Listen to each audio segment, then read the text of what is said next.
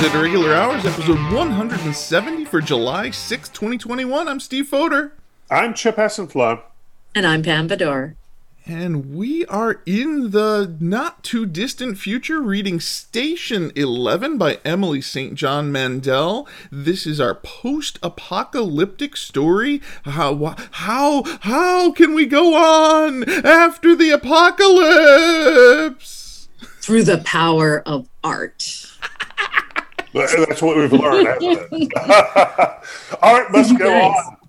art must go on. But you guys, I was so curious what you folks would think of this. And I know, Steve, you had read it before, but so I'm really curious to start with you, Chip.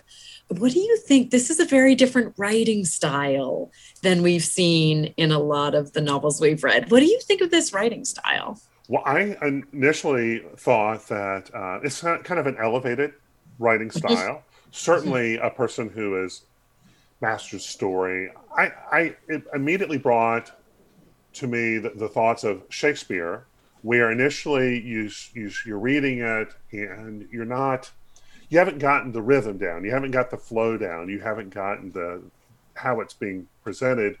But then again, you, your your brain kind of kicks in, and all of a sudden you're there. You, you've got what the story is, what's going on there, and you've got how it's being presented, and all of a sudden the flow starts happening, and you're immersed in it. The, the second part I'm going to say is I was immediately thought of Alan Moore's Watchmen, which is a mm-hmm. graphic novel where um, in this story we, we pop to a comic book, which is Doctor Eleven. In Watchmen, which is a graphic novel which has comics in it, throughout the, the story they, they break off into this pirate comic. And you're reading this pirate comic, and you're wondering what's going on in this pirate comic that has to do with this you know, the story of, of Alan Moore's Watchmen and Dave Gibbons, which is a, a masterful telling of a story that once again just like our writer here has an elevated narrative that you know you have to kind of get in the groove to read. I'm, I'm all in right now. This is a really good story. I could see how someone would want to read this through oh, like great. a weekend i'm gonna just bang it out in a weekend it does take a moment. You're absolutely right. Very much like Shakespeare, it does take a moment for us to get oriented to how she is writing. And her style of writing is definitely a an elevated literature sort of writing, not the genre fiction that that you know how much I enjoy my my silly science fiction. She gets into a little bit of some metafiction here with that comic book that she has introduced us to it, which in this section this week really comes to the forefront as to why Doctor Eleven is so important to our story, and she gets into you know some other uh, metafictional pieces like Calvin and Hobbes with Spaceman Spiff and a little bit of Star Trek this week. Oh yeah, oh, yeah. we're going to talk about Star Trek for sure. I'm actually on a super Stephen King kick right now, and I was just reading Hearts in Atlantis last night, and in that novel, one of the characters says, "Good books don't give up all their secrets at once," and it's so funny because I mean, Station 11 only came out in 2014. This is my fourth time reading it. it wow. In just seven years. And it's so funny because every time I go to read it, I think, oh, I just read it last year. I'm going to skim it this time. And then I don't because there's just so much there. And each time I read it, I notice all of these new things, so many stories woven together. And, you know, I think sometimes that can be disorienting for the reader. It has to be done very well. And I think this is an example of someone who's really done the tapestry of narrative in a way that's very compelling. Yeah, I'm not sure how well the miniseries version of this is going to play out yeah. because of that crafting, because of that such careful wordsmithing that she's done here to put these different stories uh, you know parallel to each other here's the past of what had happened pre-pandemic and in the pandemic and then here's what's happening post-pandemic. And those, those parallels are so well crafted. I don't know how well that will read in a, a different format. We have a, an example of that. We have the watchmen graphic novel and then we have Zack Snyder's basically taking that graphic novel and making it into a um, uh, a movie. And you know, there's a little bit different uh, in, in sort of how that was presented. One person said that Watchmen was un, unfilmable. And even Alan Moore and Dave Gibbons said, hey, listen, this is best read in its original format, and it's not really designed for you know a different uh, you know genre um, presentation. So this this book right here, I, I, don't know how well they would weave it really because it is there's you're, you're jumping through the forward to I mean the present, you've got the past going on, and you've got a mystery. You got you got things going mm-hmm. on it is it is a mystery isn't it? There there's several mysteries that are just woven through. This is not a mystery story but there's so many little pieces that we are getting so many interesting clues especially in our section this week with all of these different stories interwoven. And my hope is that, that towards the end we come to why this was important to release this information this way. And it's interesting because one of the things that connects the past and the present and the post apocalyptic future are these aesthetic products. So I'm sure you noticed this paperweight, right? Mm-hmm. It's this funny paperweight that that Kirsten has in her bag. And it's so beautiful. Tanya gave it to her the night that Arthur died. And it's a storm cloud inside of this little ball. And like, it's the apocalypse. There's no papers flying around.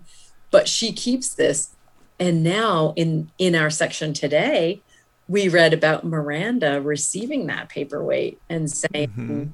she's going to keep it for the rest of her life which we absolutely know she has not done because we've seen it 20 years later and in the station 11 comics which kirsten also has in her backpack now we see miranda actually writing them and there's just something so powerful but also there's something like so ephemeral about the process of creativity that that is really celebrated here the, the reader is rewarded with these things in the story. The the author has given us these moments in the story and and when we the reader get to oh here's the the storm in The Rock, which, by the way, every time I think about it, I think of Shakespeare's The Tempest. Totally. Yes, me too. That's that's I think yes. the imagery that that she's going for there is this idea of of capturing this storm and and being able to witness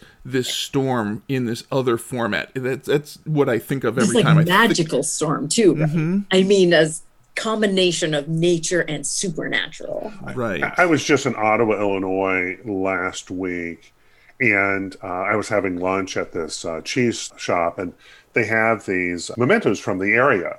And there was a marble making company in that area, and so they had this big collection of the marbles they made. So the, when the paperweight reminded me of sort of the act of making something that was there was a there was a, a artisan there was a skill to making particular types of marbles you could get maybe colors, but could you get the swirls of the the hmm. glass to, to to make different things inside? So anyway, that that was kind of fun that I got to read this today, and also, you know, was reminded of a company that that actually produced things. And it's just so fascinating when you read a decent amount how often things connect, right? To other things you're reading, to places you're visiting, you know, everything everything is connected, you know. there's that's the beauty, that's the beauty of literature right? There's these threads that each of us can bring into our own lives in one way or another. It'll be different for different readers but we can each get that experience. And i think the poetic language that mandel uses throughout this novel really invites us to be very active as readers and to be looking around our own lives and world and making connections all the time. And you teaching this multiple times, I'm sure has rewarded you with rereading because you're catching different ways and the, the, the story is put together. This is this is a book that seems like it would be ripe for rereading. And there are some books that I will reread and think, yes, that is exactly how I remembered it. But this is a book that I reread and I think, how did I not notice that and that and that, even though I read it rather recently? So, yeah. And uh, you bring up teaching this. This seems like a book that would be ripe for teaching. Like, compared to some of the other books that we've read in the last year, this book seems made for the classroom. Definitely. And it's funny because students at first are quite disoriented by the time shifts. And it's funny how often students will say exactly the same thing. They say, "Oh, I usually don't like books that that switch back and forth with a lot of flashbacks." But I did like this one. and it's just that she does it really, really well. Well, last week I, I mentioned I liked the book, but I was having difficult time mm-hmm. remembering. Like, if you would have given me a test on it, I would have been like, I. Yes. But I am. This week, as we were reading this section, I got into the flow a lot better. And I'm starting to make those, we talked about connections. And mm-hmm. um, so let's let's go ahead and ask the, the big question: Whose story in this section is our favorite? It's this section is full of stories, isn't it? This is the the explanation for so many pieces of the puzzle that we may have not quite understood in the first section. This week we get so many different people's stories. We get Arthur and Miranda and Kirsten and Clark. We get oh boy, I, for, I forgot about Clark's story. I had to scroll down for that one. There's so many different pieces to this puzzle. We get a lot of Arthur's backstory here, for sure. So I'm really curious because at the end of last semester, a student came to me and said, "Okay, class is over, but I just want to know whose is your favorite story in Station Eleven?" And my answer is actually Clark but we're just at the beginning of that story right now. So I wouldn't think you would be there. Who's your favorite story, Steve? I would say for for this section, Arthur's story is my favorite. He was not certainly a lovable character in in the story thus far, but the whole history of his his upbringing and his life on Delano Island is brought to the forefront for this section. This tiny little Canadian island that the dumb Americans don't know where it is. And well, Canadians we... don't either, by the way. okay, good. good. It's above Maine, that makes Steve. Me... It's above Maine. That was a funny section, wasn't it? Where, where the the Americans don't know geography at all, and when somebody mentions something about Canada, they go, "Oh, Canada, that's by Maine, right?" No, this is completely on the other side of the country, exactly, and above and this, the state of Washington. there you go. Over on the other side of the country. The idea of this small life and the idea that when you're in a small life, you have this imagination of a larger existence, that, that there's got to be something bigger than this, and striving for that and finding fame as Arthur did, and finding that fame can be painful even though it's what you're striving for, especially when you compare that to the monotony of daily living. That's a big theme that that was brought up in this section. She, the author did an incredibly wonderful job describing that. See, when he describes it to everyone else, it sounds like paradise, but it was just where he grew up, and mm-hmm. it was confining for him.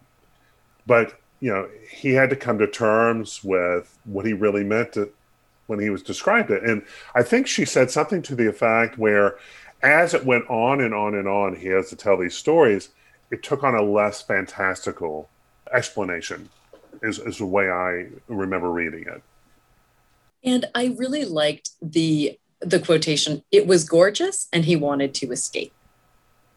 So this notion that he's living in this sort of utopian island where you know everything is super beautiful. And if you've been out to british columbia it is it's amazing. And this is a place one of the few places in the world where you still do have three or four hundred year old trees that just make you feel incredibly tiny and protected and just the sublimity of this landscape. But at the same time for arthur he wants he wants to escape and he's an actor. So part of that escape is through bringing other people's stories to life right? And then he becomes this incredibly successful actor moves to hollywood and you guys know like if you're in canada like making it in the us is the mark of success much more than making it in canada. And so but then you you return to canada of course. Like that is part of the narrative of the canadian celebrity you go to the US to make it, and then you have to return to Canada, exactly as Arthur does. And we meet him, as we talked about last time, in middle age when he's playing Lear, which nobody wants to do because that means that you're on the way down now in your in your ascendancy. And so I don't know, I really loved how she describes his celebrity life.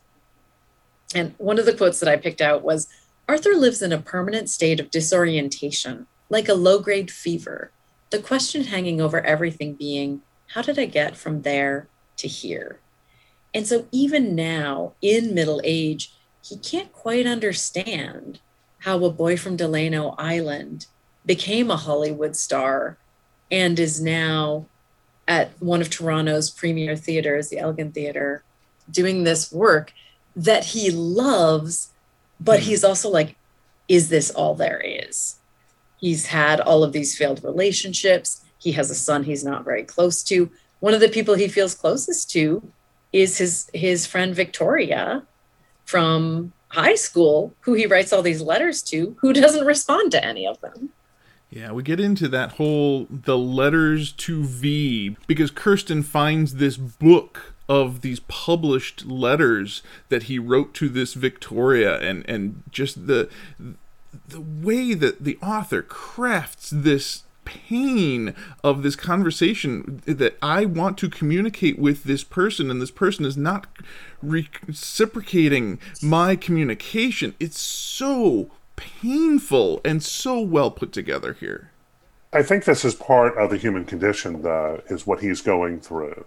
Is that you have this first part of your life where you're just trying to establish yourself and trying to do what you think matters. And then the second part, you're you're determining whether that really did matter. And you have a, a whole different perspective on that. And this idea of dual careers or dual parts of your life, I think is very natural. And you can think of any number of people who did that. You know, Benjamin Franklin, was the printer and the publisher and all this other stuff. But the second part of his life, what was he? he was, you know, he was the uh, Jedi Master to Abraham Lincoln, wasn't he? He was. He went over to France and he represented the United States over as you know the guy wearing the coonskin hat to to show that we you know, we're out in the. He's in a city, but you know we we're we're the the wilderness, uh, uh you know, out in North America. And I, I'm using him, him as an example, but really he's you could use any number of people who had second careers or because at the end of it they they weren't satisfied with what they thought was important to them. And we get so many stories in this section about that desire to escape that escape of normality from from both perspectives both from the the superstar who wants to be hidden and escape and have some solitude and the people who are bored in their normal quote unquote lives and and and striving that desire for fame and excitement in their lives. And and we all have that where we we have what we have and we we look over our shoulder maybe and and think that we could have it different or better. Well and and, and i don't mean to jump around but think of miranda who's writing this graphic novel that she doesn't really want anybody to see she right. she's doing it because she wants to do it. It's something that that fills her up. But you know, I'm you know, is it important to hide away your gift? I, I, mm-hmm. I don't know. She, and the she, thing about Miranda is that she's from Delano Island too, right? And this is what draws Arthur to Miranda because she's a she's a very retiring person. She's like a she's shy, mm-hmm. beautiful mm-hmm. but shy. And to Arthur, she's like he he looks at her and thinks she knows what I mean when I say Delano Island, and no one else does. Mm-hmm. This is what draws them together in a way, is that connection to home. And of course, this is an apocalyptic novel. And the apocalypse comes from the Greek, which I won't try to butcher the pronunciation of, but it means to reveal. So the revelation, right? So the apocalypse reveals what's important. So when we look at Arthur's story and Arthur's stories as he tells them to other people, but also as he experiences them, well, what's important? Right? So this pandemic, where Arthur is the last person we see die naturally before the pandemic hits, it's a way to have us think as readers, as the characters are thinking in the story, what matters. Mm-hmm. And and we're all doing that in our real life with our real pandemic. Exactly. And, and, and that perspective of, of trying to determine what really matters and who we really are, and that escapism of the normal and the boring. This is all happening, Pam. It's all happening in real life. Not to you know to throw this you know too crazy into personal lives or anything like that but i spent 20 years in a state in an area that was not the area that i grew up and i've mm-hmm. returned and it's so interesting triumphantly well that the idea of the anchor that you grew up with could become very natural i mean I, I guess it could be stifling too mm-hmm. but um, you know you guys complain of the, the weather or any number of things a lot of these things I grew up with, and they're not burdens for me. They're just very natural, normal. And I, I, I you know, I, I don't want to go too deep in it, but but it's certainly this idea of finding that person who had that shared experience with you. Mm-hmm. How powerful is that? What does that say about where you grew up and the experiences you have and how important they are to potentially your settled mind and how you view how you can go out and I know share your gifts to the world. What can I say?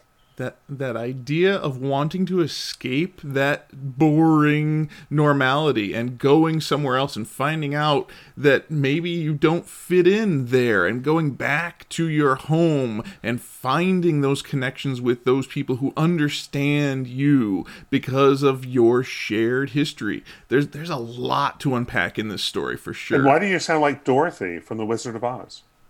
There's no place like home. There's no place like home. now, Chip, we didn't get you to say which was your favorite story. I'm going to go with Miranda. Uh, okay. And I and I'm just going to pick pick her. I, I just I thought that was that was kind of fascinating. She seems to be comfortable with who who she is and she's not really needing the approval of, of someone else to find comfort. That is a, just an incredible. For, first of all, that is an incredible gift to have. Yes, and um, because it, you know, it just means that you can be. You're not seeking outside approval to exist, and she had to escape from her um, relationship with her with the um, the person who mm-hmm. yeah for the, for the from the artist who looked like he was on the rise that was going to but she what did she do? She made a decision to you know he was go work in the corporate world which she was blasted for by pablo and then found out she thrived in just created in the normalcy of everyday life. And what does that say that that i mean the world is full of everyday people, not the extraordinary, the ordinary. And a lot of people find comfort in it, but maybe think that that they're missing out on something because the extraordinary just is appealing. But I don't know. I'm, I'm, I'm kind of rambling here, but there's there's there's something to unpack there with her enjoyment of just fitting in to the normalcy of life that allows her to do the things that she values and one of the things she values is this graphic novel that she's writing that is her escapism is is that idea of of expressing her feelings through this uh, silly little comic book. And she explores that so well here. And, and, and but the point where i think i'm going to go to because that, that truly is that allows her to express the extraordinary. But mm-hmm. really it was a conversation with Pablo, who was, you know, this golden child of artistic people who eventually had difficult time selling uh, paintings. But he's like screaming at her through a, a telephone um, because it shouldn't be in public, right? And she's sitting there at a desk doing ordinary stuff, and she's recognizing, like, well, I really don't need this. Why is this part of my life? Mm-hmm. Right. And I think it's interesting when they start to, um, when finally, after like seven or eight years of being together, Miranda realizes this isn't working. And Pablo writes to her and, and he texts her, don't bother coming home. And here's here's the quote around that. And she feels a peculiar giddiness when she reads this fourth text. There are thoughts of freedom and imminent escape. I could throw away almost everything, she thinks, and begin all over again. Station 11 will be my constant. Now, I want to draw your attention to a couple things here. We suddenly move into the present tense. Now, you probably don't notice that when you read it, but it has an impact on you. That Miranda, we're with Miranda, and this is one of the reasons she's such an appealing character. She's often in the present tense. And so we're with her as she makes decisions. We're not looking at them in the past, even though it's in the past of the story. And so she feels this giddiness and she thinks, you know what? I could just start over. Now, that, my friends, is the cultural fantasy of the apocalypse. Right? So, when we think, why do we read so many disaster novels, watch so many disaster films, etc.? Sometimes I think, like as a culture, we look around our world and we think, whoa, we've messed things up pretty badly. You think about the climate crisis, you think about all sorts of inequalities, many things. In that fantasy, well, if there was a disaster, and we don't want to think too much about the details of the disaster sometimes, and you jumped ahead in the future, could we start over? Could we start fresh? And that's part of the apocalyptic revelation move of this genre and so with Miranda, we get it on a small personal level. I will leave my abusive boyfriend, but I have to have a constant. I have to have something that grounds me. Or Chip, you always say that fills you up. I love that metaphor, which I had never used before I met you. Um, but that idea that Station 11 will be her constant. Now, what is Station 11? It's a graphic novel of the apocalypse right? So we, the reader, are reading Emily Mandel's Station 11, which is an apocalyptic novel in which one of her characters is writing Dr. 11, an apocalyptic graphic novel. And as we watch her write, I love the scenes where we watch Miranda draw a beautiful picture, write a little tag, and then delete it and mm-hmm. write another one. She's like, oh, that's too melodramatic.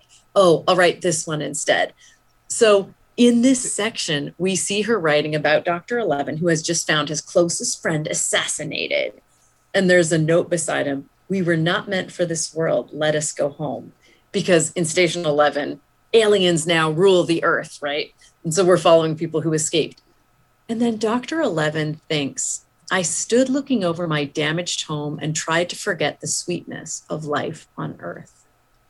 And that's something that we are going to see all those people 20 years in the future without electricity, without air conditioning, without flight, without communication.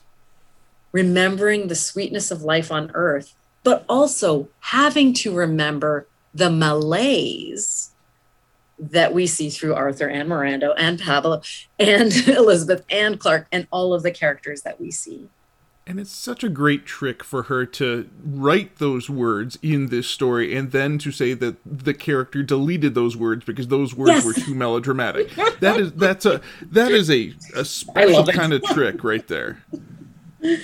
That's that's why it's special writing, and the fantasy that we have that somehow we could just wipe everything clean and we could start over and it'd be a lot easier. That that is an interesting mind trick because it's never easier. This book proves it. I mean, we don't have all this this stuff available to us, and you're like, well, you know, now we have to deal with drinking water again, or now we have to deal with yeah. all the basics that we had to rise above to get to this point. So life is this this incredibly intricate emergent order that we have today. But if you wiped it all away, you have to recreate all of that and you just you're assuming that it would be better. And when they find the untouched house, the house that has been untouched for 20 years and they find a box of salt and and thinking of how we get things like salt. And 20 years on we would not have those ways to get that. And they're they're so happy to find the treasures that they find towels and and clothing that have been preserved from the before times. I make my own salt, Steve. I, I, I cry. I cry a lot. capture capture that saline and put it into a bottle. Before we move to Kirsten, which is also like a very favorite story, I just want to say I feel like with Miranda, it's so real that Arthur and Miranda have almost nothing in common except for their birthplace. They're both lonely, they're both in Toronto and they both know what Delano Island means. And that's how they end up together.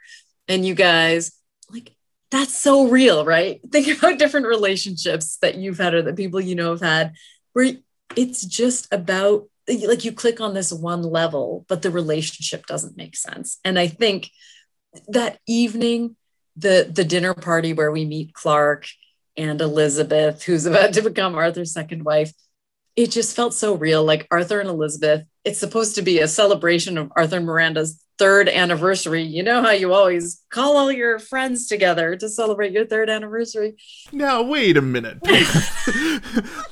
Let's back up a second. That's the Wood anniversary, Steve. I can't remember. Our our third anniversary of Too Much Scrolling was a blowout, huge party. We had the live band at the Blue Box Cafe in Elgin, which, by the way, is pronounced Elgin, not Elgin. I don't know how you Canadian people say things. In Elgin, Illinois, the only place in the world where those letters E L G I N are pronounced Elgin. But we had a we had a blowout third anniversary party. We had it, it, so many people and so many laughs. It was wonderful. Steve, so, Steve, when you go to the liquor store in in Mexico and you're looking for the gin aisle and you say El Gin. Yes. That's that's Spanish for the gin. But Stephen, I'm gonna guess that at your too much scrolling anniversary party with your friendship. You did not find another co-host and I tried. Quickly humiliate Chip. Exactly, exactly. Well, as Here. if I had any self-esteem. anyway, so here's the here's the situation. So Elizabeth gets very, very drunk. Arthur and Elizabeth are being completely indiscreet about the fact that they're having an affair at this third anniversary party. Miranda's upset, but not devastated. She has her little Pomeranian dog Luli. She, but mostly she has her art. She has Station Eleven. Like Arthur's not the center of her life. She goes outside. She meets Jivan, the photographer, who will some years, well, maybe ten years later, be the paramedic.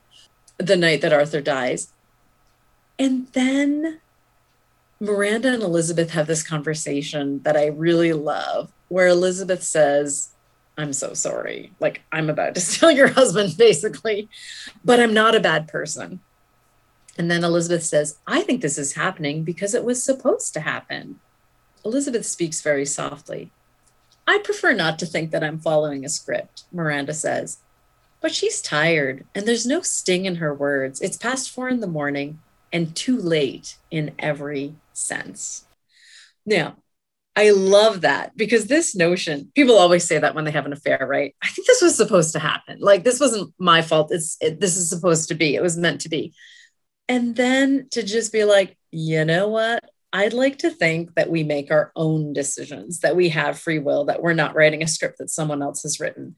Except, of course, we're reading a book and they are in a script. And they're not only characters in this novel, but they're also you know, performing Shakespeare and writing other novels. I mean, it is all a script.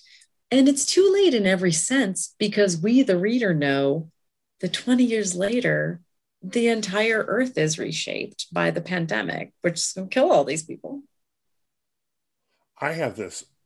Here we go. I've got this. Um, when you said that uh, quote, I was immediately uh, reminded of lyrics to a song by a guy named Robbie Schaefer and um, basically he's kind of confessing to his wife some some real challenges. But after he kind of lays out all the cards on the table, he basically makes the comment that, hey, listen, we could continue to talk about this because it's late in the morning. And he goes, while, while every demon is making sense, or we can wait into the morning and have a laugh at my expense. And this idea of you know, it's witching hour or it's really late in the morning, and somehow you've created clarity during this moment. But really, you could just be talking nonsense because you know maybe you had too much to drink, or maybe you were tired, or something of that nature. And whether you know that's the the time of reveal or not. Yeah, that idea of reveal, revelation, absolutely. Yeah the Grenadier song that talks about it's not time to argue. The middle of the night is not the time to have this conversation. That's what you're thinking of is the Grenadier song, our, our house band. Uh, absolutely. Or or was it uh, during the Brady Bunch where um, uh, when Mike Brady says we, we never go to go to bed angry. So Happen, happens early in the morning. It's out, it's gonna have a bow. It's gonna be perfect, Steve. there you go. Now, as we jump to the future 20 years ahead with Kirsten's story, now I love the pandemic narrative too, I must say. And we'll recall that the traveling symphony has left St. Deborah on the water, you know, which is pretty creepy with the prophet. And they have a rule of not interfering. So if there's bad stuff going on, they just keep moving. They very Star Trek. Very, very exactly. Star Trek, right? Not interfering. totally. uh-huh. So as we get to know Kirsten, who's now 28, she was just turning eight when the pandemic hit. She has huge memory gaps. And I really love how Mandel does this. Kirsten just doesn't remember the first couple of years of the apocalypse. And she was like eight to 10 years old. So there's no like normally people have pretty strong solid memories at that point of their life but the level of trauma she would have experienced means that whole thing is just a blur. And you know i do enjoy novels like the stand that carefully narrate the immediate aftermath of a pandemic mm-hmm. super interesting. But in this case i love that that's not what mandel's interested in. She's like we know those details. Like really, really bad things happened to Kirsten. Let's just accept that. She was a little girl, this really cute little girl. Terrible, terrible things have happened to her. We're not even going to go there. She's, let's just, she doesn't even remember the details. And I think that's that idea of like, how do you move ahead? Sometimes you have to just wipe wipe the slate in a sense. Or compartmentalize, compartmentalize. Yeah, compartmentalize. Yeah. Yeah. This idea of like, I'm going to block those memories. And, and, you know, that happens to a lot of young people who go through traumatic experiences. I mean, you, you can imagine anything they could imagine because at some point you're trying to move forward. Now, I guess they could come back eventually and um, sabotage you or hurt you. And that's certainly why people go to therapy and stuff like that but it could be just a way of getting through. I mean, imagine kids from World War II or um, Vietnam War or from any war. Any war. Yeah, basically, this idea of trying to make sure that you know those memories stay at that time which is basically what this is about to become right like this level of mm-hmm. pandemic where you're losing over 99% of the population sure it's going to be just an absolute like war zone everywhere in the mm-hmm. world. Now, Kirsten has these awesome tattoos, and that's something that I really love about her. So, the description of her tattoos is she has a survival is insufficient tattooed on her arm, which we talked about last yes. week. Yes. And one of my students got that same tattoo. And then she also has the two knives tattooed on her wrist. And we see her being interviewed, and this guy who's trying to like put together an oral history of the pandemic. He asks her, and she says, I'm not talking about those, and you know it. And so, and you know what they mean. You know what they mean, asking. and I will not mm-hmm. discuss them. Mm-hmm. And it's interesting that Dieter, who's one of Kirsten's good friends in the Traveling Symphony, he's 40, so 12 years older than her. And she's always considered him just a friend. He's not someone she would ever have a relationship with. They share a tent. They argue about tattoos all the time. And he is like, you should never get a tattoo. It's way too dangerous. You could get infected. You could die of getting a tattoo in this world. But for Kirsten, it's important enough to have these markings on her body that she takes that risk. Again, the power of art, right? And of self representation and of saying, like, this is who I am. I'm owning it and taking it. There's, there's a couple ways of thinking about tattoos. Some people are signaling, you know, you think of the football players and the basketball players and stuff like that. They're, they're using them as art, I guess, for any number of reasons. And then, the, you know, any person. But for a number of people who've gone through experiences they're remembrances or they are reminders or they're affirmations or any number of things that are incredibly personal to them and that's i mean obviously this is what kirsten's going through these these are a reminder of this is where i was at that moment and this is what i was feeling at that moment and look either look at where i am or you know there are better days ahead or you know this was a high point or something of that nature. And we will learn more about those knife tattoos as we go forward.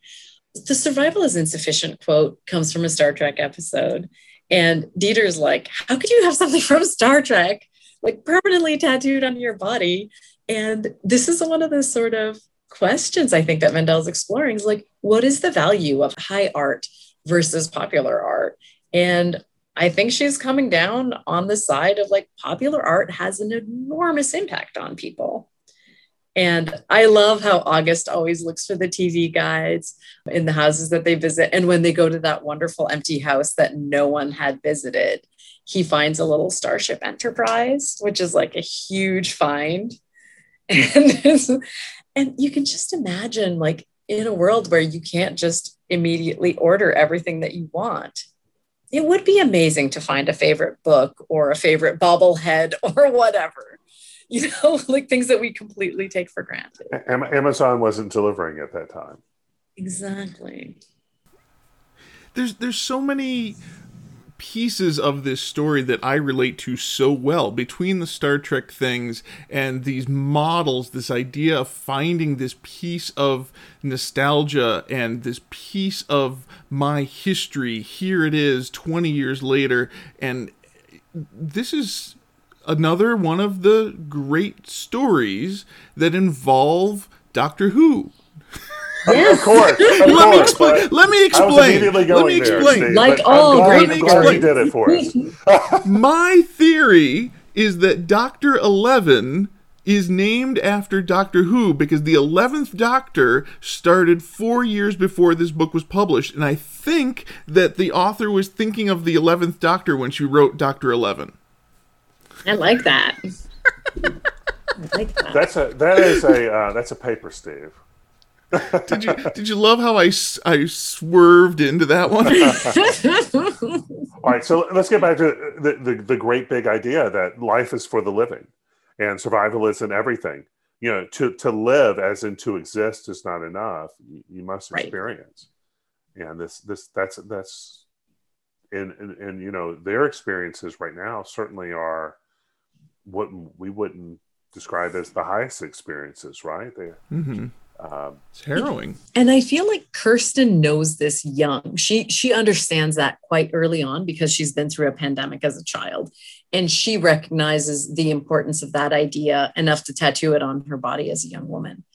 The reason I love Clark, I think, is because he doesn't come upon this notion until much later in life, until middle age. So Clark is a good friend of Arthur's from college and we haven't spent much time with him yet. We just get to know him in this section. He meets up again with Arthur in middle age. And I like the description there. I'm sure you guys, my fellow middle aged friends, have never experienced this. the disorientation of meeting one's sagging contemporaries, memories of a younger face crashing into the reality of jowls, under eye pouches, unexpected lines, and then the terrible realization that one probably looks just as old as they do. this is so familiar, right? Mm-hmm. Seen in 20 years and you're like, whoa, they look old. And then you're like, oh, so do I. And just that notion of like the way that we wear our histories. And of course, we live in a society where people always try to look younger. We dye our hair, we do all kinds of crazy things. But in the apocalypse, man, you wear your history. You make it to middle age, that's a badge. That's a badge of honor. And I feel like, you know, Clark has this sort of, he represents like our shallow understanding of our own life experiences until the pandemic sort of reveals so much to him. And, and we get most of this story through these Dear V letters, right? That's where we're meeting Clark in in our story finally. This idea of our history being written down in forms like letters is used to great effect here. And I, I wonder about how our history is going to be revealed in the future. We don't write that many letters anymore. Are our emails going to be like, you know, four words published in a book later? I mean, what, millions what and millions like? of emails. Right. I, I want to read the book of, of Pam Bedore's emails. Well, uh, well just so fascinating, I can tell you. You, you just kind of spurred an idea. Not that um, Google doesn't know what you're writing anyway. Um, they, they may not know specifically, but they certainly. Wouldn't it be interesting? You run an algorithm to try to grab the zeitgeist of the moment. Like, is everybody happy in their emails, or are they panicked in their emails? I mean, could imagine being bored in their emails. Yeah, could you imagine get this emotion of an era based on responses? Uh, mm-hmm. And I like that you say that, Chip, because really this is kind of what Clark does, right? So Clark is a 360 degree assessment expert, which like is that even a job? But whatever. It is. This is the thing. It is. so he goes into businesses and he interviews all of the associates and subordinates of some like important CEO. And then, with all of that information in mind, does this big 360 degree assessment and figures out how that person can improve their performance, their well being, their efficiency, whatever. So, we see him go into an office and he meets with this woman, Dahlia, to talk about her boss. And she's like, oh, that guy is like such a workaholic. He's super unhappy. His whole life is all about the job. And he just realizes or doesn't realize that like the years are going by and he's getting no enjoyment out of life. This is this is her perspective. And then she says, adulthood's full of ghosts. And she talks about how her boss is a sleepwalker. And then Clark just kind of has this moment of doing his own 360 and being like, what am I doing? Like, what is the purpose of my job? And, and that metaphor of the pandemic again coming in and erasing all of that and having everyone look at their life from a different perspective and and and realizing maybe how much they are enjoying it and how much they're doing what they love and how much they hate it and how much they want to change it maybe. There's there's so much going on here. All right so if you remember mike judge's office space movie where uh, they had the meeting of the Bobs. The two Bobs were uh, interviewing each of the people. Yes. Mm-hmm. And our, our character, who was our lead, recognized just basically his heart wasn't there and life just wasn't living. And it was very much the 1980s office space, is really what it was.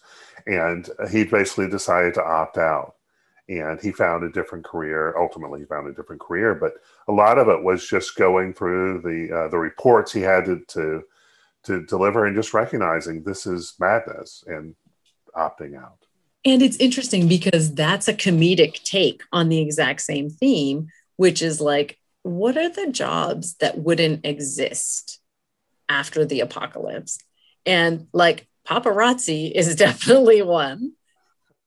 Actor would exist. See, this is the thing that she's looking at, right? So she's like, entertainment would need to continue, but the celebrity culture around entertainment would not, right? Like the Traveling Symphony, they're not celebrities. Nobody's trying to publish their secret letters.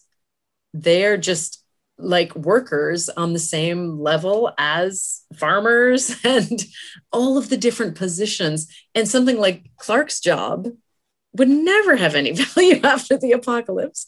No one needs a 360 degree assessment after the apocalypse, and maybe not before either.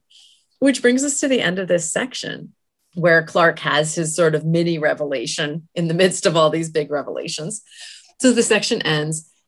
Clark wished he could somehow go back and find the iPhone people whom he jostled on the sidewalk earlier, apologize to them. I'm sorry, I've just realized that I'm as minimally present in this world as you are. I had no right to judge. And also, he wanted to call every target of every 360 degree report and apologize to them too, because it's an awful thing to appear in someone else's report. He saw that now. It's an awful thing to be the target. That grabbed me when I first listened to that. And I was reading that because it's an awful thing to be a target know, and just I immediately thought, and in fact, it's it's part of getting older and maturing, just how much kinder you think you have to be kind. You need to take it like up about ten times uh, from what you think you need, because there's so many variables you're just not aware of. You're just there's just no way you can know the, what the person experienced that day that's giving you the awful service or the thing that you're being you feel that's not you're not being righted on or something of that nature. And this every person needs to have a lot more benefit of the doubt. Their intentions were true whatever.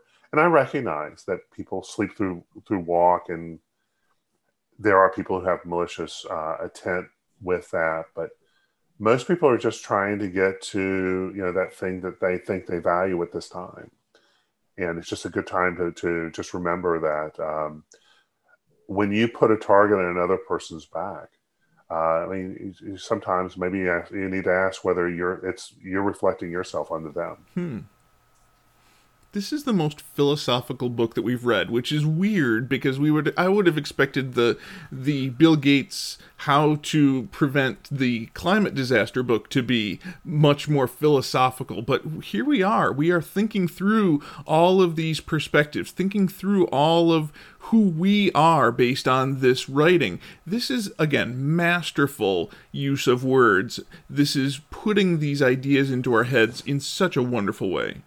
That's that's the power of art. That's the power of presenting ideas through art as opposed to lecturing.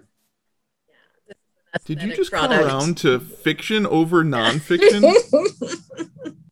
Did we just change Chip? He's an artist at heart. that's, that's true. That is very true. All right, Pam. This is so philosophical. This is so, such a deep conversation. Uh, what are we going to read for next week to get prepared for our next deep conversation? Well, our next section is a little bit shorter than this one. It's parts five and six. So that's chapters 27 through 41, um, just about 70 pages. And so I, I think you'll really enjoy them. All right. Hopefully, we will we will get to uh, some some more large answers to large questions next week. Uh, I don't know, Chip. I think we have enough information to survive another week. What do you think? Only if we can come back next week, Steve. Well, next week we'll be starting our eighth year of podcasting, Chip. Eight this is our anniversary week. Happy anniversary, by the way. How awesome is that? We should probably go do something seven, to celebrate. We should. We should. We should get together and, and have a, a celebration. We should invite the band Grenadier, which is our house band, and have our anniversary show this week. A, a post-pandemic oh, uh, celebration. Post-pandemic anniversary show. We're not doing that, by the way, just so you know. But we should. we should get together. But happy anniversary! Happy Canada Day! Happy Fourth of July! There's a lot of things going on. It's a big celebration week for sure. I think we have enough information. Pam, what do you think? Absolutely. Looking forward to it. We can come back next week. We can talk some more. We would love to hear from you. Give us a call or a text. Our phone number is 805 410 4867. Our website is sandwiches at irregularhours.com. Our email is sandwiches at irregularhours at gmail.com. We're on Twitter and Instagram and Facebook. We're on Apple Podcasts and Spotify and YouTube. I want to thank you again for listening to Sandwiches at Irregular Hours. I'm Steve Foder. I'm Chip Hessensblad. And I'm Pam Bedore. See you in the future. and facts and the apocalypse.